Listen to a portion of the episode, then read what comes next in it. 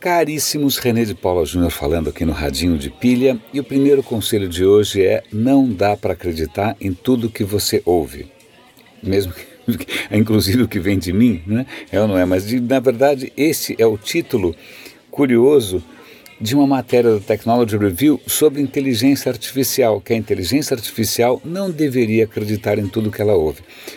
Por que esse título meio é, é, intrigante?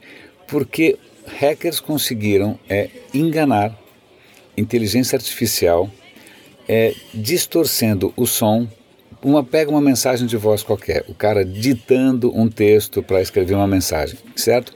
Eles são capazes de pegar essa mesma gravação, introduzir pequenas rui pequenos ruídos, pequenas distorções que para a gente passam batido, só parece que a gravação é um pouco ruim, e o resultado é que a inteligência artificial, e aí entenda-se, Siri, Google, Cortana, entendem tudo zoado, entendem tudo trocado. Então é perfeitamente capaz você é, passar uma mensagem em áudio né, para uma inteligência artificial e ela ouvir uma coisa completamente diferente. Vamos imaginar que isso seja inclusive um comando que você não queria dar, que seja alguma coisa que vá fazer mal para alguém. É, esse é um campo bastante interessante, é, interessante para não dizer é, é, descabelante, é, é, da inteligência artificial, que é o seguinte: é possível sim você iludir. Assim como nós caímos em ilusões de ótica pela maneira como a nossa percepção funciona, né, existem, é, é, perfeitamente possível você criar ilusões auditivas e de ótica para computadores. Então, por exemplo, seria possível você enganar um carro autônomo. Então você poderia colocar na paisagem elementos, pintura, seja o que for, que o sensor vai interpretar de outra maneira, vai imaginar que tem um paquiderme atravessando a rua, ou que tem um abismo, ou que não tem um abismo, e o motorista jamais vai perceber. Eu assisti outro dia, eu vou recuperar, vou tentar dar o link aqui. Eu acho que assisti na BBC isso. É, óculos são os óculos de plástico super espalhafatosos, super vistosos, assim com umas manchas coloridas tal. O que acontece? Aquelas manchas que parecem só que você é um tipo excêntrico, elas enlouquecem reconhecimento facial. Então, se você estiver usando aquele óculos, os caras conseguem até fazer que a câmera pense que você é, sei lá, a Madonna, a Lady Gaga só porque você está usando um óculos com algumas manchas estranhas que podem enganar o reconhecimento facial. Né? Então, quando você vê um cara por aí com óculos excêntrico, vai ver que ele está querendo parecer a Madonna para as câmeras de segurança ou alguma coisa parecida. Eu vou tentar identificar esse vídeo, ele é muito bacana. Mas de qualquer maneira, isso para demonstrar que a nossa confiança tanto nessas interfaces de voz quanto nessas, nessas carros autônomos que tem câmeras etc e tal a gente tem que colocar em xeque, porque é perfeitamente sim hackear isso, iludir os sensores de uma maneira que para a gente passaria batido.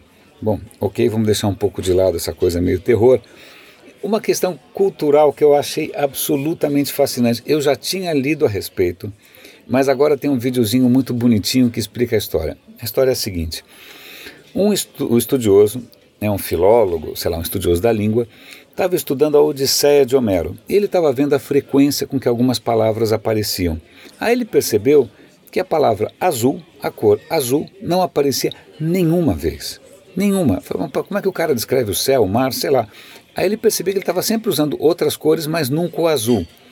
E aí o que, que esse cara, bom, encurtando a história, o que esse cara percebeu é que existe um padrão nas culturas do mundo inteiro é que é o padrão em que as línguas desenvolvem palavras para cores. Então, por exemplo, uma civilização muito primitiva que só tenha duas cores, as duas cores sempre vão ser branco e preto. A próxima cor sempre é vermelho, talvez por causa de sangue, né? faz todo sentido. Bom, e aí as cores vão se sucedendo, verde, etc e tal, e a última é sempre o azul, o que é um, fenômeno estranho, porque o céu, em princípio, é azul. Né? Então, peraí, instante só. Então quer dizer que se o cara não tinha uma palavra para azul, ele era o que? Daltônico? Ele não enxergava? E eu vou dar o link aqui para a reportagem, porque mostra um experimento com uma tribo, uma tribo primitiva que não tem palavra para azul. Aí os caras mostram uma tela para os caras cheia de quadradinhos verdes e um quadradinho, para nós ocidentais, notoriamente azul. E eles perguntam para os caras: qual desses quadradinhos aqui está fora de contexto? Aí os caras, hum, hum, maior dificuldade, ninguém consegue achar o azul esquisito nem nada.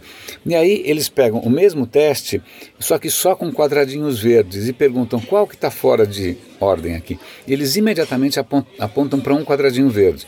Aí eu falei, pô, mas quadradinho verde é igual aos outros, qual é o problema? Não, a diferença é muito sutil. Eu, que não entendo nada de verde, não consigo perceber. Acontece que essa tribo, eles têm dúzias de palavras para verde porque eles vivem na selva. Assim como, reza a lenda, os esquimós têm dúzias de palavras para descrever a cor da neve. Né? Então tem vários, várias gradações de tipos de neve. Para mim, neve é neve, neve é branco e dane-se.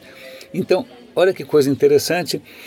É, nem todas as civilizações têm todas as palavras para descrever as cores e as descrevem da mesma maneira. A gente está falando em sensor, não está? Então, o nosso sensor aqui também tem algumas alguns nuances interessantes. Mas duas notícias aqui só para complementar. Uma delas é, vou ter que escolher. Não vamos falar das três. É, toda vez que eu gravo áudio, eu tenho que tomar muito cuidado, porque se o volume do microfone estiver muito alto, o, o áudio vai, vai supersaturar, ele vai bater lá em cima, ele vai provocar uma distorção horrível e eu não tenho como consertar. A mesma coisa também com uma câmera de vídeo. Se tiver luminosidade demais e eu não, não regular a câmera, a imagem também vai ficar supersaturada, não tenho o que fazer. Né? Mas isso é porque você, nesses aparelhos digitais, você tem um conversor do, do, da informação analógica para o digital. Esse sensor normalmente tem seus limites. A partir de, um certo, de uma certa intensidade, ele não sabe mais o que fazer, ele corta. Porque a partir daquela intensidade, ele não consegue mais é, transformar aquilo em dígitos, certo?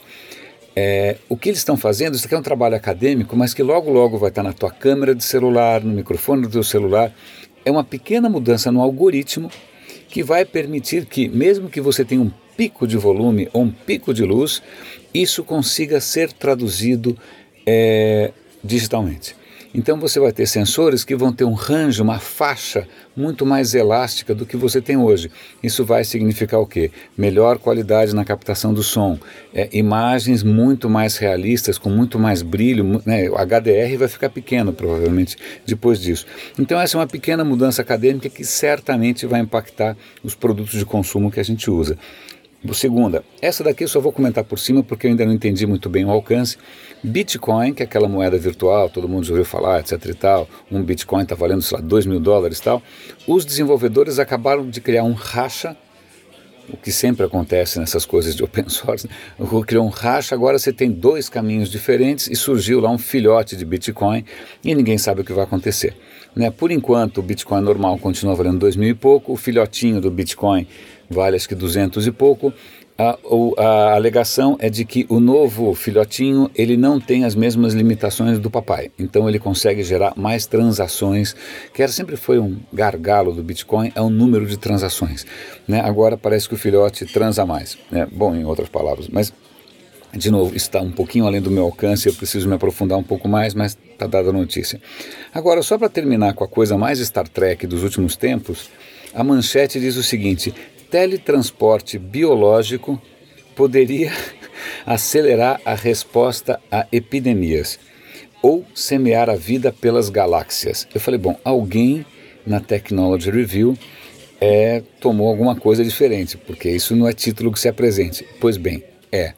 Uh, os caras conseguiram criar uma máquina que é um trambolho, uma coisa meio complicada tal. Em princípio é o seguinte: você manda digitalmente a, as informações sobre o DNA de um vírus, por exemplo.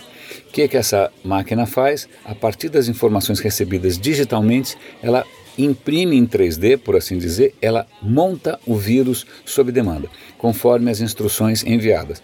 Então você pode mandar essa máquina para a Lua, para Marte, para seja o que for, por isso que ele está falando de semear a vida pelas galáxias, e você manda lá a informação e ele cria DNA que você quiser.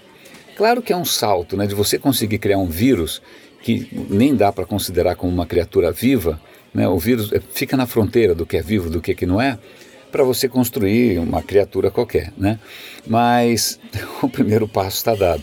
É como se você tivesse pela primeira vez um, um uma impressora 3D de DNA é, é, funcionando. Ela ainda gera alguns erros, então, é, mas também o DNA também gera erros, só que eles se chamam mutações, né? É, mas de qualquer maneira vale a pena prestar atenção, porque inclusive a primeira pergunta que eles fazem, a última pergunta que eles fazem para o cientista é, é, e aí, né? Você vai teletransportar o seu DNA para o espaço sideral? E o cara não responde. É, por sorte não, mas eu acho que ele deve estar pensando a respeito.